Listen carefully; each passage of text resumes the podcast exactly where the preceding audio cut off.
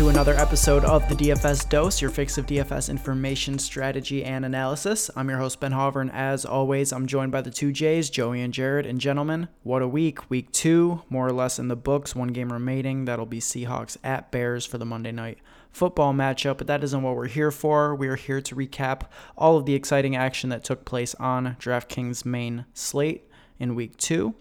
On today's show, we're going to go over some of the players you needed to own to do well in GPPs and examine some of the more interesting results from the week coming off of week one and determine uh, what is representative of trends going forward and what were just anomalies.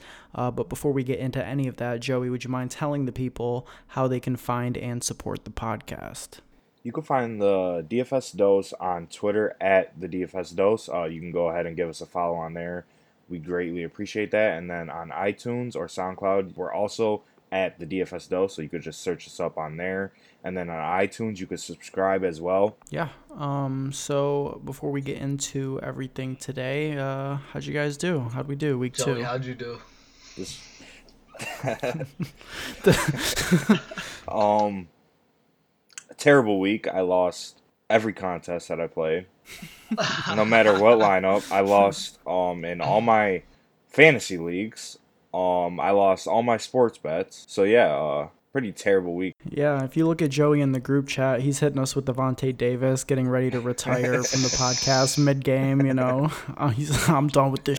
Shit. But yeah, terrible, um, terrible, terrible. Major, major, uh, major tilt from Joey in the group chat. What about you, Jared? I cashed easily in with my cash lineup. I got 154 points, and then uh, I was doing well in GPPs until Jimmy G, Pettis, and Kittle did nothing, so that kind of hurt. But I cashed in Yeah, every line. I made seven lineups. I cashed in every lineup but two of them. that's that's not bad at all. And uh, yeah, so the cash line and most of the lower to like mid stakes GPPs was sitting around like 130, 140. So yeah, definitely gonna take the majority of that down with your uh with a 150 score for sure. But uh, I heard you uh did pretty well for yourself, huh, Ben? Yeah, definitely. I had a pretty big week. I also took down most of my cash lines. It was a little bit closer with 141. But the major thing that happened for me this week was hitting in the uh, DraftKings Engage 8. Uh, that is a GPP. It's $8 entry, 3 entry max. Uh, the prize pool is about, or not the prize pool, but the field is uh, over 14,000, closer to 15. And I ended up uh, hitting seventh place there. So that was pretty major. Um, yeah, that, that was huge for me. The, the lineup ended up uh, at about 211. So that was enough to take down seventh place in that tournament. Uh, I was sweating the end there. TJ Yeldon, uh, I thought he would have a pretty big week. He was surprisingly low owned, only 8%. Um, I thought he was going to be chalk with the news that uh, Fournette was going to sit, and getting him at a lower ownership, I thought was going to be enough to push me up at least towards the top five where I was sitting uh, at halftime going into the last round of games. But it was not enough. Uh, Corey Grant, that was pretty tilting that they pretty much split evenly, but still managing to finish that high was uh, was pretty big for me. I think he just wasn't chalk because they played at four o'clock. If he played at one o'clock, he would definitely would have been chalk. Yeah, and, and Fournette was rumored to be out. He was doubtful. The Jags activated uh, one of their practice squad running backs, so um, all signs pointed to Fournette playing, which is why I felt comfortable uh, plugging him into that lineup at uh, at one o'clock. But yeah, he definitely didn't have high ownership, especially when you compare him to Tevin Coleman, the other back that saw increased ownership due to injury of uh, the player in front of him. So, but just uh, talking a little bit about that strategy and going into our next segment of uh, plays that you had to have in GPPs. So the core of that lineup was the game of the week, which was Kansas City and the Steelers. Uh, however, what I did and what a lot of people did who ended up cashing high in GPPs this week was just getting off the major plays, uh, getting away from Antonio Brown, going Juju Smith Schuster. Um, I did have Tyreek Hill, but I also had Kelce in there. Kelce came in at 4% owned. He was 4.4 in the Millie Maker as well. So people weren't on Kelce after a disappointing week one. Uh, Kelce managed to get 10 targets, uh, seven catches for 100 yards, and two touchdowns. So uh, putting up 32 points at tight end, especially when the other main uh, tight ends like Kittle and Cook failed this week. Having Kelce was a huge edge if you managed to play him. So uh, why don't you guys just talk about that and just sort of the strategy of playing the players that people are sleeping on in the major games? There's definitely an edge to playing some of the uh, guys that people are gonna fade. How people faded Kelce and Kareem Hunt. Like for the Millionaire Maker, the winning lineup had Kareem Hunt, Travis Kelce, Sammy Watkins, Juju Smith Schuster. And it was surprising to me. I didn't really even consider Sammy Watkins, and I, that was definitely an oversight. He came in at 2.5% in the Millie Maker, and just to get that kind of leverage, um, it was just it was just oversight. I think people were focusing too much on his disappointing week one, not realizing. I mean, this game is going to be a shootout right? Sammy Watkins is being paid like a number one wide receiver, 17 million a year or something like that, 16. And and so just to like not play him in a game that you know is going to shoot out is just it's just an oversight. And the same thing goes with Kelce. Um, yeah, I just looked at it as if you got away from Antonio Brown, like I played him in one lineup and he got 15 points.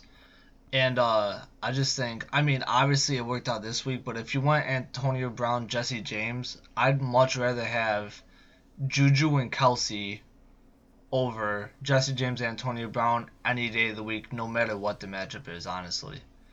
That's why if you know the game's going to be a shootout, like, I'd rather have the two overall better players than, like, the best player and a bum. Yeah, for sure. Um, so let's talk about Antonio Brown for a second. So Brown was 28.6% owned in the Millie Maker and pretty comparable to that number in most GPPs. He was even higher owned uh, in cash, I think. So Antonio Brown definitely disappointed. He was 8.800 on DraftKings. He had 17 targets, 9 catches for 67 yards. It equaled out about to be 15 points. So the process was there. He got 17 targets against a bad defense, but it just didn't work out. So, I mean, it would be results based thinking to just sort of think that it was a bad strategy to play Brown, right? It just it just didn't work out, but the the method was correct.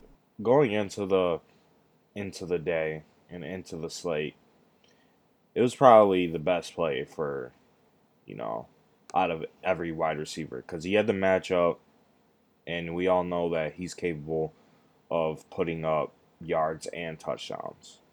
But like you said, it it just didn't work out today. Um, I don't know if he's getting nine catches. You usually expect AB to at least get over hundred yards with nine catches.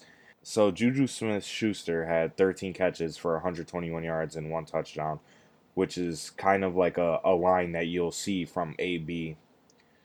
Uh, uh, usually. So I mean, like you said, the the process was correct in picking AB, but you know, it just wasn't there today for him, and I'm pretty sure he complained about his catches as well after the game or something. I mean, this is the second week in a row that Juju has had more yards than Antonio Brown. It's definitely too early to think that is going to be a trend, right? I mean, Antonio Brown is still the Steelers' wide receiver to own, you know, in general, correct? Or, or am I wrong there?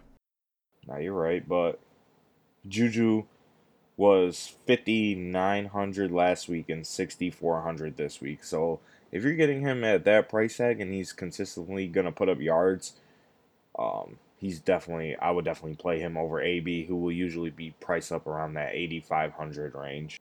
Yep, and, and uh, we do not have Juju on the main slate next week, so uh, we won't have to visit this again for a little while. Um, let's talk about the star of today, though, Patrick Mahomes. Um, Mahomes is taking the league by uh, by storm right now. He put up 41.8 for DraftKings points. He was 11.9% owned, and you basically had to have him. He put up a massive day, uh, 23 completions on 28 attempts. 326 yards, so we got the bonus there, and threw for six touchdowns. Just a massive showing. Um, what do you guys think about Mahomes? Is this is this for real? I think it's for real. He looked really good. I mean, I don't think he's gonna do this. I think this will be his best two games ever. But I think he's gonna be good. Yeah, um, I agree. I think he's gonna be a, a good quarterback.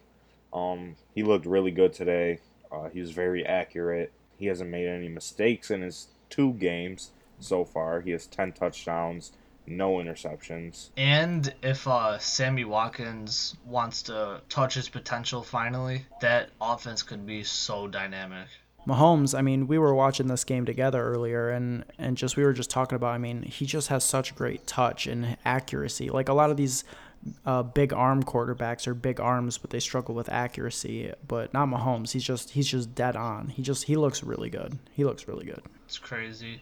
I think Hunt's gonna take a big hurting from Mahomes this year if they don't include him in that pass game because they honestly don't need to run the ball that much to score. And their defense is so bad that it's it's like Mahomes is always going to be passing. You know what I mean? He's never it's never going to be in a situation where the the team they're playing can't keep up. So I think Mahomes is a lock and load star in terms of fantasy. Their defense could lock up a little bit more once Eric Berry finally comes back, which he still might be another week away. I don't know. I mean, one man's not gonna change that whole defense, but you never know what they could do. Yeah, just looking ahead, he's uh, 7,000 next week on DraftKings, uh, only 100 less than Aaron Rodgers, uh, the second highest owned or second highest priced quarterback on the slate. And facing San Francisco at home, uh, 7,000 doesn't seem, uh, you know, unreasonable for Mahomes. I could definitely see myself playing him again next week, just running it back. You're probably going to see massive ownership, though. Massive. Yeah, um, it'll be interesting to see what his ownership is. Um, looking in that mid range of quarterback, uh, I see Jared Goff stands out to me at 5,900 at home against the Chargers. But we can talk about that uh, on our preview show that will come out on Thursday. Let's stick with uh, recapping and talk about a running back here. Christian McCaffrey um, had an absolutely dominant game this week. Uh, he had 15 targets, uh, caught 14 of them for 102 yards, secured the receiving game bonus, uh, while managing to get eight rushes on the ground for 37 yards. Um, Jared, I know you were pretty big into McCaffrey this week. Uh, what do you think about that showing? Yeah, I did say he was going to be the highest score running back this week, and he just missed it by like two points because Gurley just snapped. And McCaffrey did that all without. He didn't even score a touchdown. Um, yeah, I played him in every single lineup. Every single lineup, he was a staple in it. That's why I never went up to Antonio Brown. I went down to Juju instead of Antonio Brown, and I plugged in Chris Thompson and CMC in almost every single lineup. Yeah, and both of those plays uh, ended up working out. But specifically with McCaffrey, I mean, 15 targets, that's absurd. That's like a wide receiver one. Um, do you think that he's going to be able to maintain that? Uh, earlier in the week, uh, the Panthers coaches su- suggested a baseline of like 10 to 15 carries and 6 to 10 targets, but it looks like that could be reversed where he's getting 10 to 15 targets and and you know 6 to 10 carries. Um do you think that that's possible for him to sustain? Yes, and the only reason is because every time Greg Olsen is out, he averages 25% of Cam's targets as when Greg Olsen is out. Mhm. So I think he just eats up all those targets because he's gonna just take whatever Greg Olsen used to do. He's gonna take the little dump off over the middle, little slants. Like he can run routes. Like he's a good route runner. He's a good receiver. So he's just gonna eat up what Greg Olsen was supposed to was supposed to have. He's a better receiver than he is a running back, which works out in PPR formats. Yeah, he's he's the Yeah. perfect uh DraftKings back. No doubt. Um, we saw Ian Thomas, who was uh, Greg Olsen's replacement, get three targets uh, for two receptions. So, like Jared's saying, it's not going to just go to the next man up in terms of their tight end. That that uh, extra receiving work is going to get spread around, and McCaffrey is likely to be the main benefactor. Um, He's the best receiver on the team, and he's a running yeah, back. he's definitely living up to his uh, his draft capital, his first round draft capital. because Funchess is DJ overrated. uh, saw some uh some Yeah, he, he got his first touchdown today, right? Yeah, so but uh let's talk about another running back who scored over 30 points and that was Melvin Gordon. So Gordon only rushed 9 times in this game for 28 yards and a touchdown, uh, but he also managed to catch 6 of his 7 uh, targets for 38 yards and 2 touchdowns. Um I I imagine that Gordon would have gotten more work had it needed to be so, but they were just absolutely dominating the Bills, as it seems like every team is going to. Um, but yeah, Melvin Gordon, he did. He is dealing with a potential injury, although it's not said to be serious. We'll see how that develops throughout the week. But I mean, Gordon has put up two 30 point games, and if you look ahead to next week, his price hasn't risen at all. He's going to be 7,400 just like he was this week. So, what do we think about Melvin Gordon? Uh, he's clearly getting a workhorse uh, workload at a decent price.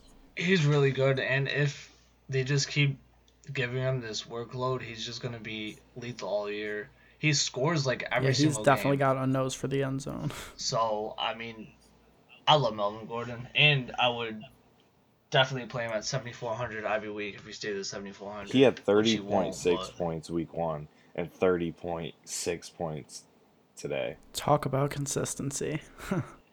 And the trend with running backs to win GPPs, you need running backs that can catch the ball and that get targets. Yeah, that's that's for sure. I mean, just the point the PPR in DraftKings makes it so apparent. Melvin Gordon has 20 targets over the first two games and 140 yards receiving and two touchdowns. So if he if he's gonna Mhm. if he's gonna receive targets like that, I'm gonna hop on the Melvin Gordon hype train and and roll on it till till the wheels fall off because That's because that's crazy. Yeah. yeah. Um, But I like that. That's a trend. That's a trend for for the listeners out there. Find running backs that catch the ball, that get targets. Yep, I I like that for sure. And uh, I mean, we'll we'll track his injury throughout the week. Uh, I don't expect him to miss next week, but if he does, Austin Ekeler at 4400 is gonna be a very popular play. He's shown to be pretty decent. Uh, when he was spelling Gordon towards the end of this game, once they already had it in the bag. He'd be a lock, hands down lock. He could put up exactly what Melvin Gordon does, Mhm. especially because he's such a good uh, receiver Yep. out of the backfield. I agree with that. Let's talk about another player who was in the uh, Millie Maker lineup at very low ownership. Stefon Diggs uh, had 13 targets, caught nine of them, went for 128 yards and two touchdowns. That equates to 38.9 DraftKings points, and he came in at 3.4% ownership. Um, that is an absolute domination, and I'm not quite sure why um his ownership was so low. What do you guys think? Is it just that there was an uncertainty between him and Thielen, or or what? Because Diggs is a clearly explosive player, um, and and the Packers have struggled this year so far in their secondary. What do you guys think about that? It's he was so low because Antonio Brown was so high, Mm-hmm. And you couldn't you couldn't pay for both of them. I mean, obviously Antonio Brown's better, had a better matchup, so that's Yeah. that's the reason why. And if you want GPP, Thielen, Diggs, Kirk Cousins is probably a better play because the Packers secondary is dreadful. Yeah. Um. Do you think that's going to be a trend going forward? Uh, just sort of speaking. I mean, you would think that the Packers have the chance to tighten up their secondary. They have a lot of young players who. It makes sense that they're struggling to start the year, but I mean, I could definitely see them tightening it up as the year goes along and the players get more comfortable. Once, I mean, Jaire and Josh Jackson are both obviously rookies and they're trying to get their feet set in the NFL. I mean, Josh Jones is hurt, so that that hurts. I mean, he's not great, but that hurts. And we still have no, well, not we, but the Packers still have no pass rush, and that just hurts even more. It's hard. It's hard to cover for seven seconds. You, you want to know an NFL team that doesn't have a pass rush? Just real quick, the freaking New England Oh, Patriots. go. Jesus, yeah, I just want to put that out there. I'd rather the Packers front seven than our than the Patriots front Ah, seven. you're tripping. you're tripping. Jesus, no, no, no. Trust man. me. These, no. I'd rather have the Lions front No, seven. no, No. no, Okay. no. You don't. You don't want the Lions front seven, brother. You do not want that. Yes, trust me. You do not want the Patriots Well, front hey, seven. speaking of, uh, we're going to be recording live from Detroit next week as Joey and I go to Detroit to see the uh, Lions host the Patriots in Sunday Night Football. So look out for a special episode of the boys recording in Detroit. It's going to be a good one. Facts. Also, Diggs, Thielen, and Cousins could be a DraftKings stack every week. Because honestly, I think their matchup. Yeah, both of them now. got 13 targets. Um, Diggs got the two scores, but Thielen again uh, had more catches. So I definitely could see at least one one year this week them being the the stack that takes it down. They're both they have such a consolidated uh, target share, you know what I mean, or or market share, I guess, of their receiving game. So you know, we just need to find that one week where Cousins is going to blow up and lock both of them in there and, and just sail to the money. Yeah, we just missed it. It was today. Yeah, uh, well, we just need it needs to be a week where Mahomes doesn't light somebody up for six touchdowns, which that might also be hard to find this year. the week to do that is when I mean it's not going to be in this week because they're playing the Bills. They're just going to blow them out. You need a week where it's going to be a shootout. And it's just that's just so hard somebody with the that Vikings. can actually. That's what I'm saying. So like maybe the next Packers game, but like honestly, when's that going to happen again? Like a game like that where uh Cousins throws for like 400 yards. Mm-hmm. Like I don't know. I think next time the Packers are going to try and control the clock a little more than that, but that's irrelevant at this point. Yeah, I mean, there's a couple opportunities. They got the uh, they got the Packers on the schedule one more time. They got the Lions twice. They got the Saints, Patriots each. Um, Vikings at the Patriots. That might be a week to target in December. Uh, but let's not get def- let's not get oh, ahead of ourselves. Hundred percent. Because Eric Rowe, if you're listening to this, you are trash. I'm sorry. Come on, man. Eric Rowe just got really You are sad. so trash. No, I can admit when players on team that I like are terrible, and he is not good. D- Like the the players that have been on the Patriots defense in recent years, I don't know why they would get rid of them. Chandler Jones, Malcolm Butler, Logan Ryan, Jamie Collins. Now we're rolling with dudes like Ja'Whaun Bentley and and a Lan- and a Landon Roberts and Lawrence Guy and Adrian Clayborn. Like, come on, bruh. It's so annoying as a fan, but that's a little tan. That's a little Eric Rowe just but- thought he found a great new DFS podcast that was going to help him grind to success, and he's just he's just torn up inside. it's like, man, that's that's Joey wrong. just shuts him straight down. I wanna. uh, I need to have I need to have a chat with Brian Yeah. Flores. Um. Yep. We'll set that up. Yeah. Yeah. Um. Let's see. I guess the only other play that would have uh, we need to talk about as far as mustones for GPPs. I guess it wasn't mustone because you could have had Kelce, but Jesse James. Um. I mean, he was like one percent owned. That was just a crazy shot in the dark play. Um, especially with Vance McDonald returning this week. Uh, who would have thought that Jesse James uh, would snap? But Jesse James did catch five of his five targets for 138 yards and a touchdown. Um, I think it's pretty safe to assume that that is not going to happen again. I mean, that's just a crazy amount of points to put up 27.8 points on five targets. Uh, I, I don't expect that to be a trend. What do you guys think about Jesse James there? That's definitely not a trend because Vance McDonald is by far the superior athlete. But like you said, he was coming off injury, and you know once he's healthy, I expect them to at least, at the minimum, split the like the targets for tight ends in that offense. But the, he wouldn't be somebody that I would target on a weekly basis. I mean, you should probably never play a Steelers tight end, like this year, unless it's a one game slate and the other tight end is like, I don't know. Jonnu Smith, Yeah. Joey's main Honestly, cash like play. some bum.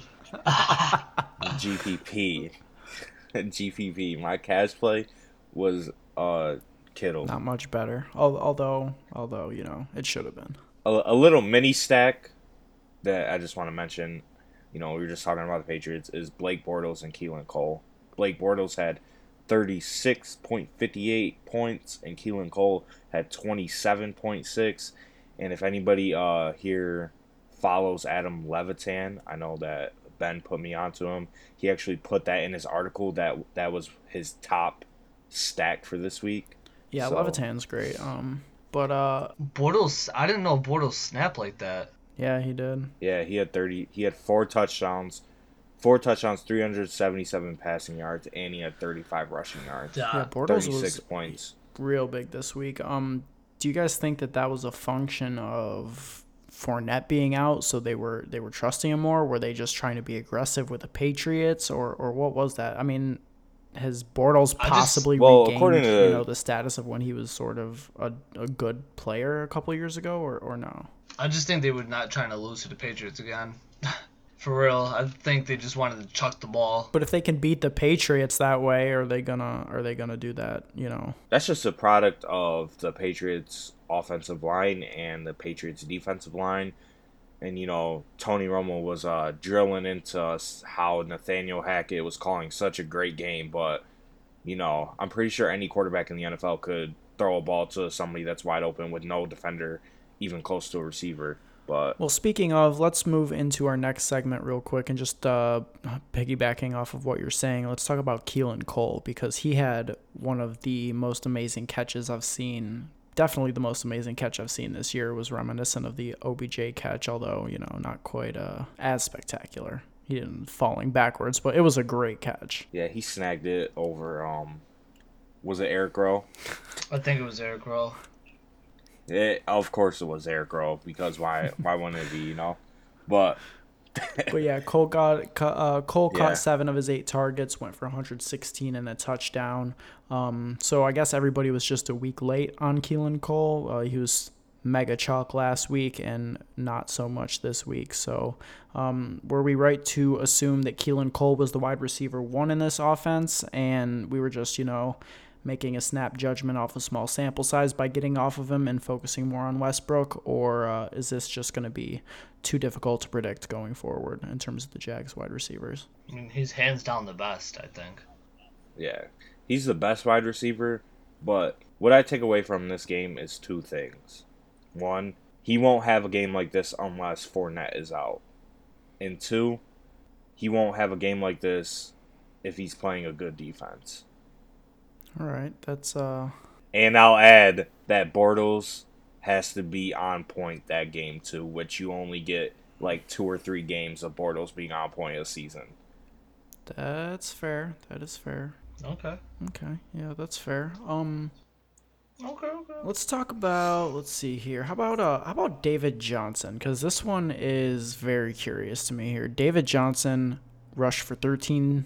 Uh, well, no, he had 13 attempts, 48 yards, and he only caught one of his two targets. Um, does this new Cardinals coaching staff not know that David Johnson is an elite pass catching running back? Did they not watch the tape on the best player on their offense, one of the only good players on their offense? Or is David Johnson not recovered from his injury? Is the team too bad to sustain a good player? Like, what is going on with David Johnson? This is, to me, one of the biggest mysteries in the NFL. Um, Sam Bradford's terrible. That's what's going on with David Johnson. I mean, even still, a bad quarterback would wouldn't that make you lean more on your star running back, or or at least be dumping it off more to him? Like Yeah. like two targets for David Johnson is inexcusable. I'm sorry. just just to uh, go off that, I just have a little stat right right here, right?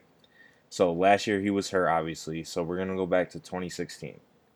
You know, different coaching uh, system, different players, obviously, different quarterback.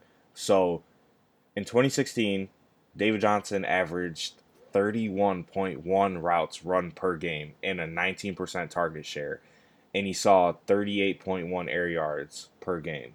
This year, he's averaged 16 routes run per game, an 18% target share, and only 8.5 air yards per game. And in 2016, he was split out as a wide receiver on 26% of the routes that he ran, and this year it's only at 9%. So, So, it, it's not it's not right. The- is it not David Johnson? It's the new coaching staff. It's the it's the it's the fall off from Bruce Arians. Like I mean, I think it's that, and also that. I mean, who else on the Arizona's offense do you have to cover other than Larry Fitz? Nobody. And you could put eight in the box because Bradford's terrible, so you could just single cover Larry Fitz. Honestly, not for real. You could just put eight in the box. David Johnson's not gonna run anywhere. And when they, if they split him out, or when they split him out, like you could honestly double cover him. You could just do inside out coverage in zone. You know, you're right. I was gonna say, I mean, then why don't players do that against the other elite backs like McCaffrey and and Kamara? But I guess that uh, I guess that there are a lot more options on those two teams uh, compared to the Cardinals. So I don't know. I guess Yeah, because with McCaffrey, I mean, I know Joey doesn't like him, but Funchess is pretty good. And then you have to worry about Cam running. hmm And then with Kamara, I mean, they have Michael Thomas and Drew Brees is elite, so you're not single covering Michael Thomas anyways. Right. Can't can't do that with Todd Gurley. Can't do that with Lev when he's when he decides he uh needs money again. You want to you want to hear something funny? Just a, just a quick little uh, thing. the Cardinals baseball team has had five runs today. The Cardinals football team has six points in two games. Yo, do you think David Johnson is the next uh, Chris Johnson? You think it's in the last name? Shut your mouth. Calvin Johnson. Oh, That's like Mike Williams. The name Mike um, Williams. well, I guess I guess we'll see with David Johnson. I think that at one point this year, David Johnson is going to snap at low ownership. I mean, he's Um, already just be on the lookout for for what what he's what already that down to is, seventy what week hundred is. This week. he needs to get more involved if in the offense, and that's on the coaching staff. They have to they have to call plays for him. And they have to realize that too. I mean, make him the number one priority in that offense if you at least want to put up points. You have six points in two games, Arizona. You have to figure out how to get your best player the ball. Because when he has the ball in his hands, there's not uh, many players better than him. I mean, once Rosen starts, he's going to start snapping, and that should be in approximately two weeks, like we predicted. yep. And maybe maybe one week if Bradford puts up an average of three points again. I mean, come on. They're gonna get. They honestly might get shut out next week by the Bears. The Bears have a pretty stout defense, and Khalil Mack is gonna eat him alive. Yeah, I'm on the lookout for the Bears DST. Saw um, that they're looking.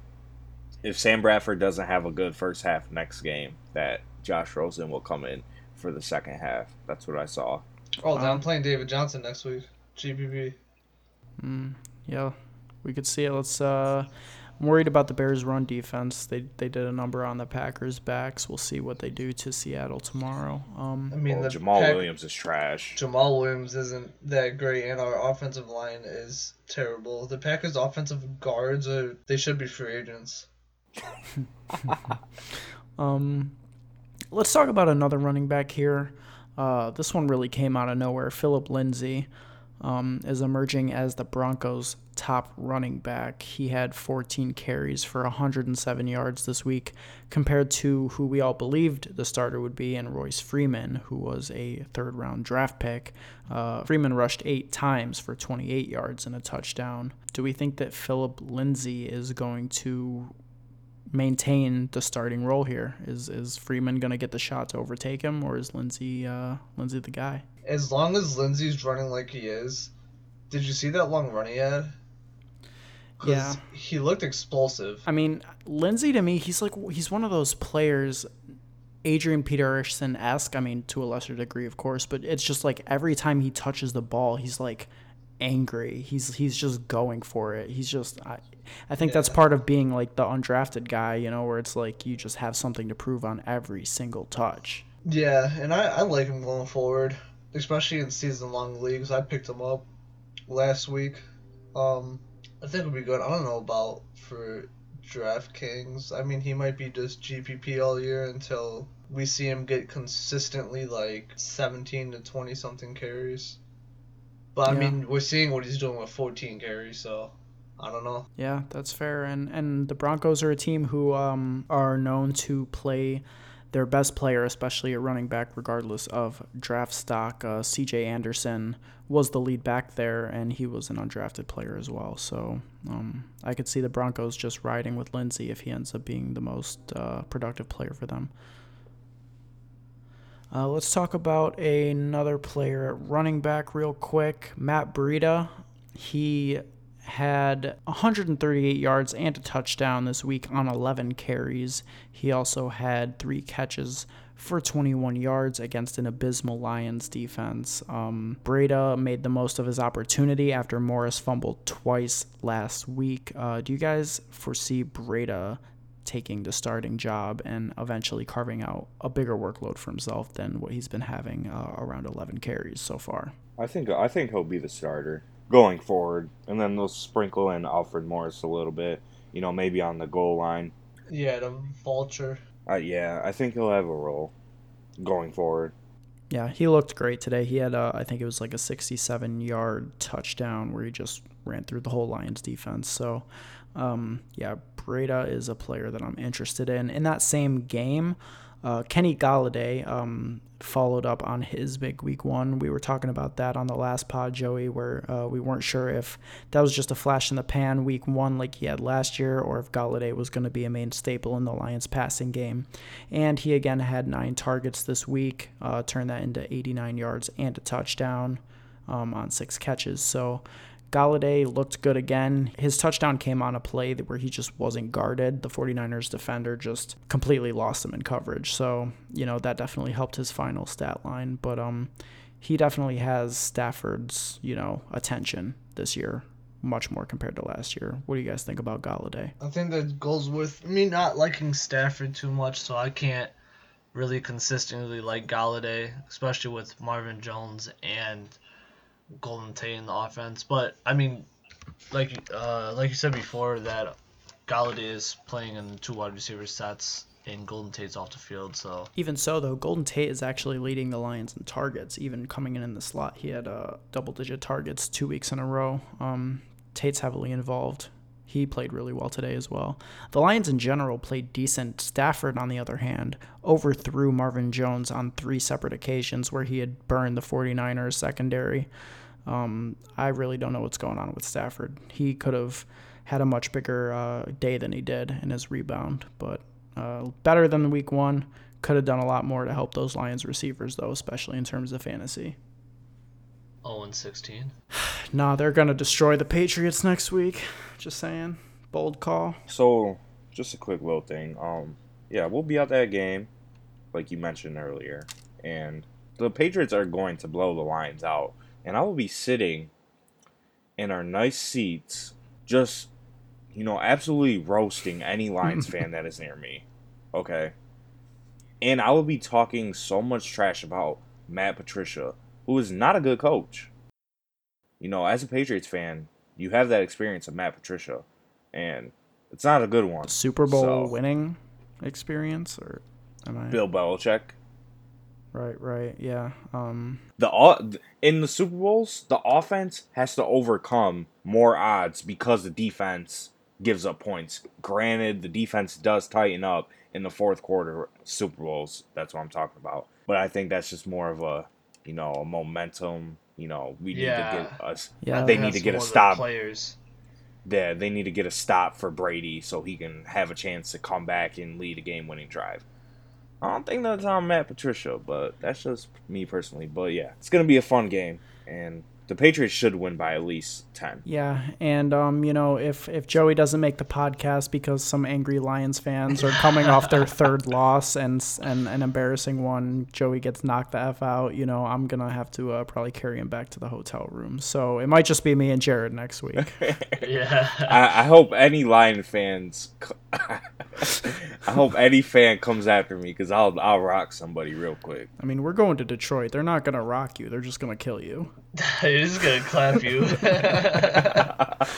oh man, but yeah, that'll be good. So that's why I got my, that's why I got my security guard then. yeah, I'll, I'll, be wearing the Stafford jersey. I'll be like, yo, it's cool, man. It's cool. He's with me.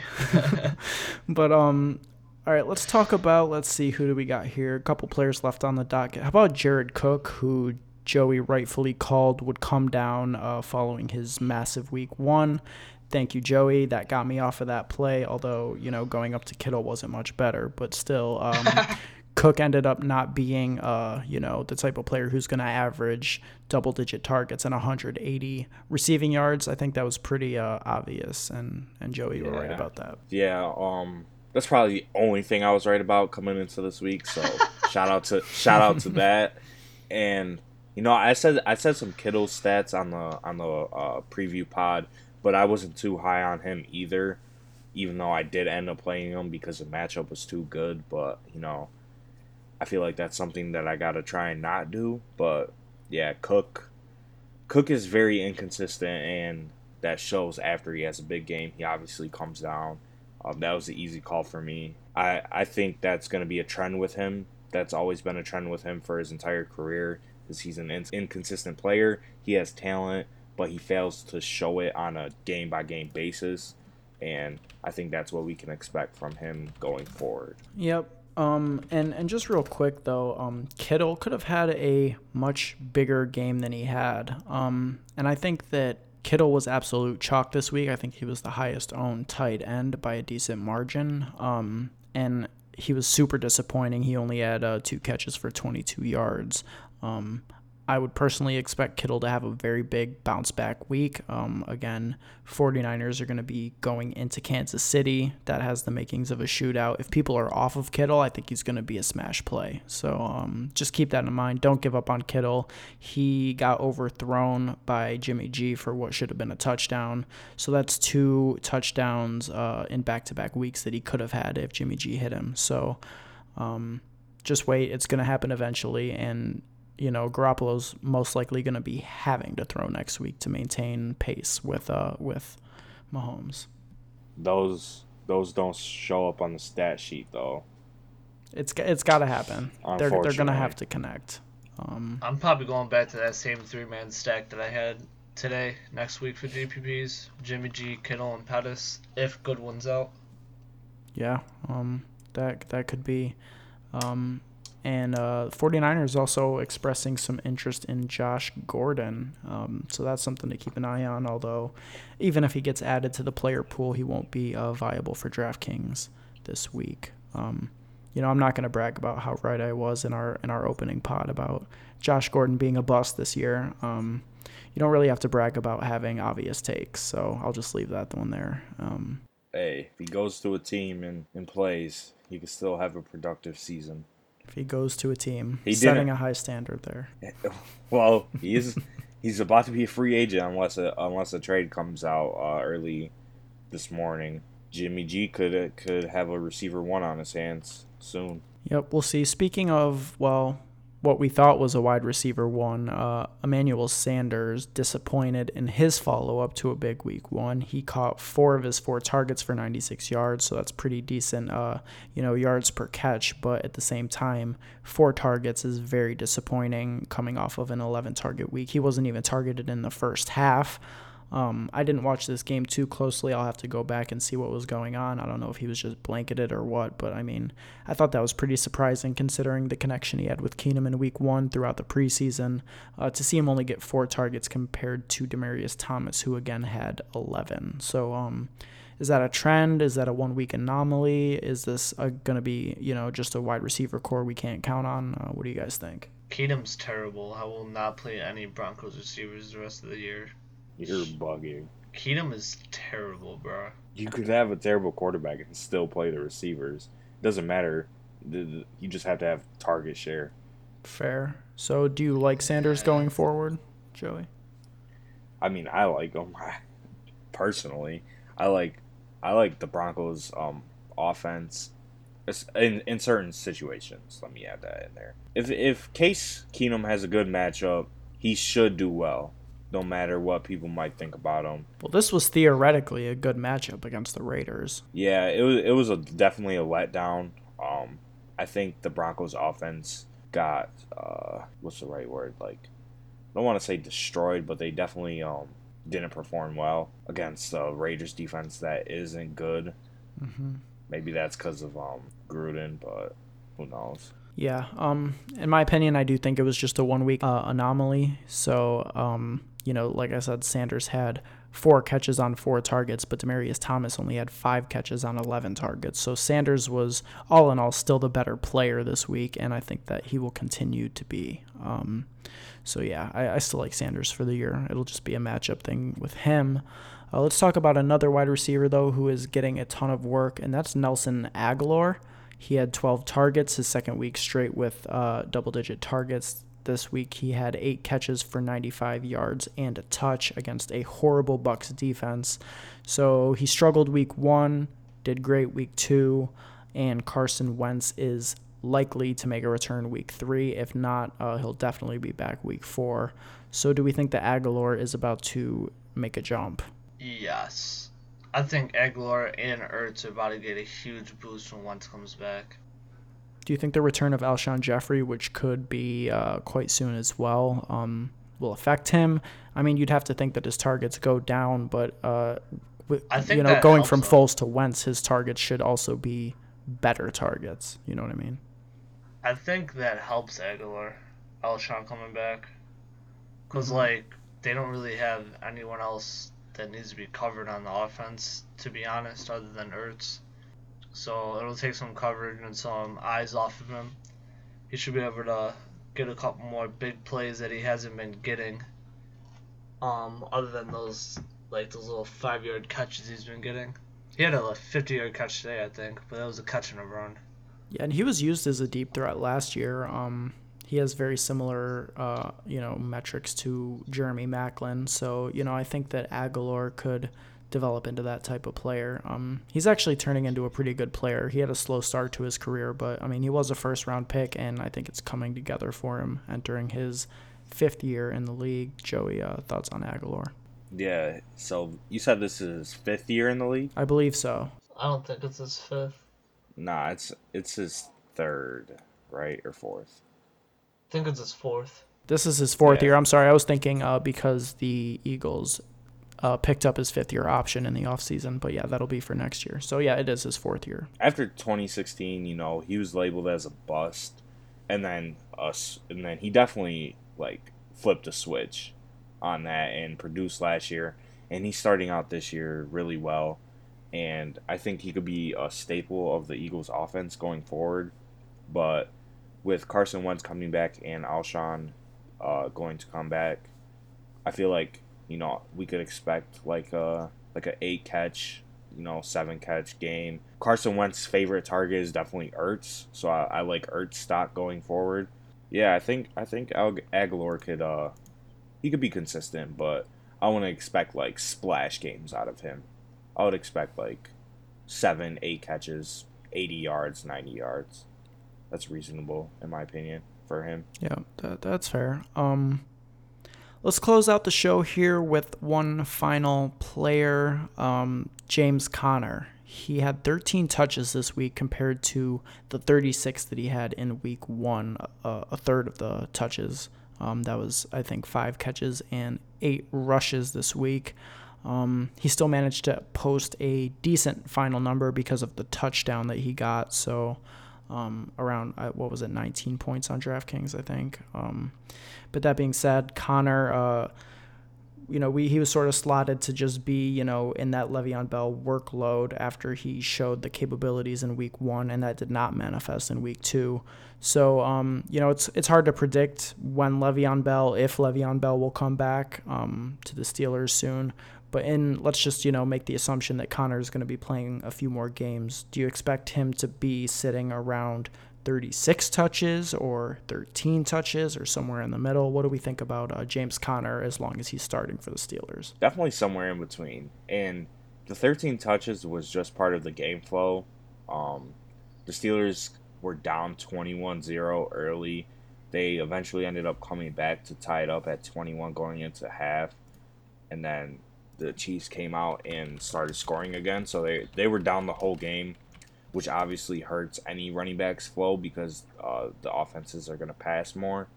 With the Steelers system and how they treat their running backs as workhorses, you can expect Conner, if Le'Veon Bell doesn't come back, you can expect him to get around 20 touches per game. That'd be a that'd be a safe bet. Honestly, if you believe in home and away splits, Conner might be a must play on the road, and it might be different at home.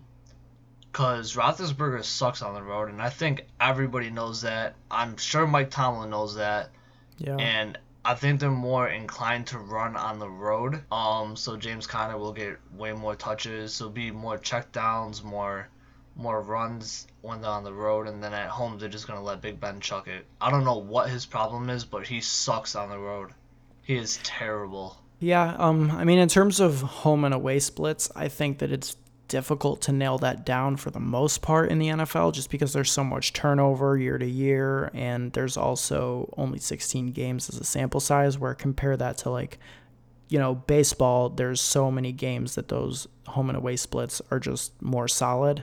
Um, that being said, Roethlisberger's struggles go back many years, and I think that's definitely one case that you can look at. And there's more than enough data to support that uh, Roethlisberger is straight booty on the road. And and um, just in terms of James Conner, I think that his 36 touch game uh, was definitely anom- uh, an anomaly. Um, that game went into overtime. It lasted all the way till overtime, ended in a tie. So we got a whole extra, you know, quarter out of that. He also um, was dealing with a uh, a bad weather in that game, which you know tends to favor running backs. It was on the road, like Jared said, so they probably went heavy towards the run.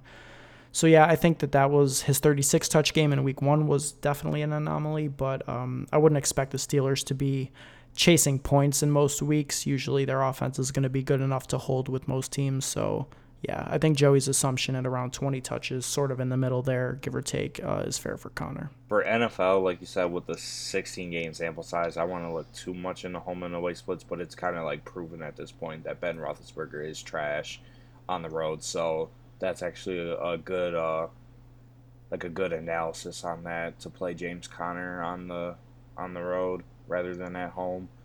Even though, like I said, um, he should sit around like 20 touches as long as he's the starting running back. All right, guys, and that is going to be it for us at the DFS dose. Real quickly, before we get out of here, we should touch on our three man contest on DraftKings where we play each other each week. Went to the man on the mic, Jared.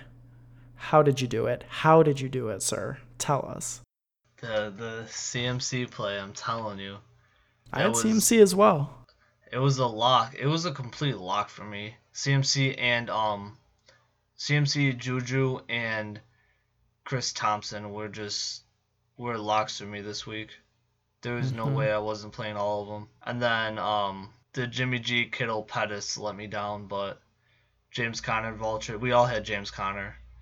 Yeah. He vultured a nice touchdown towards the end, and then Tyreek Hill saved me with that uh the touchdown he got yeah, it was pretty much just just Juju, Juju and Chris Thompson. I had to myself in our three man, and then uh, McCaffrey should have led all running backs in scoring like like I predicted, but Todd Gurley is an animal. Yeah, so just looking one, at uh, he's a one yard touchdown monster. Just looking at the uh, the lineups we played, you know, it's a wonder that Joey was just so trash, considering he had Mahomes who put up 41, and uh, you and I both played Garoppolo, who had 16 points. Uh, Joey, do you have anything to say about your horrific uh, effort in this week's uh, in this week's three man? Considering um, you are now the only winless uh, player here. Um. Yeah, I just want to. Uh, Damn. Janus. I don't. I'm speechless. Like Jonnu Smith, you're terrible.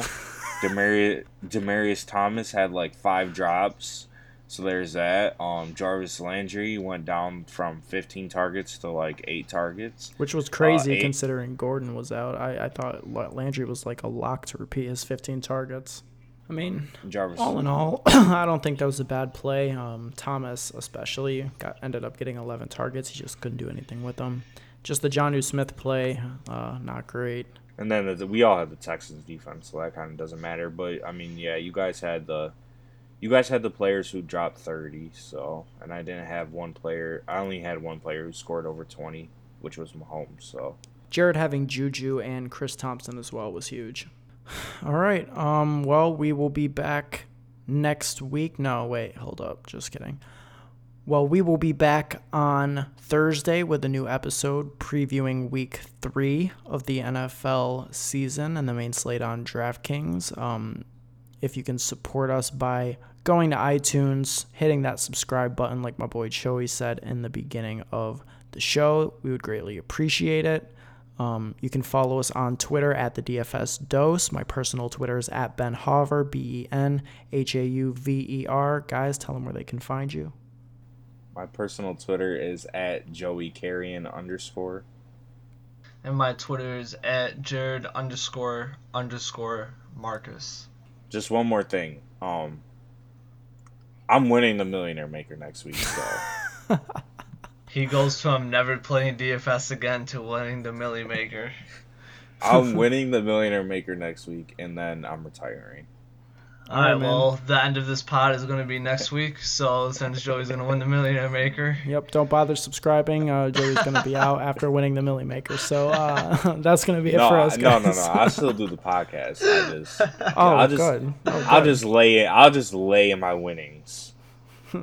gonna be like uh, Walter White laying on a bed of money. Yeah, on my nice seven hundred thousand dollars after New York takes its cut. Yeah. All right, man. Um, well, that's gonna be it for us. We will see you on Thursday. yep.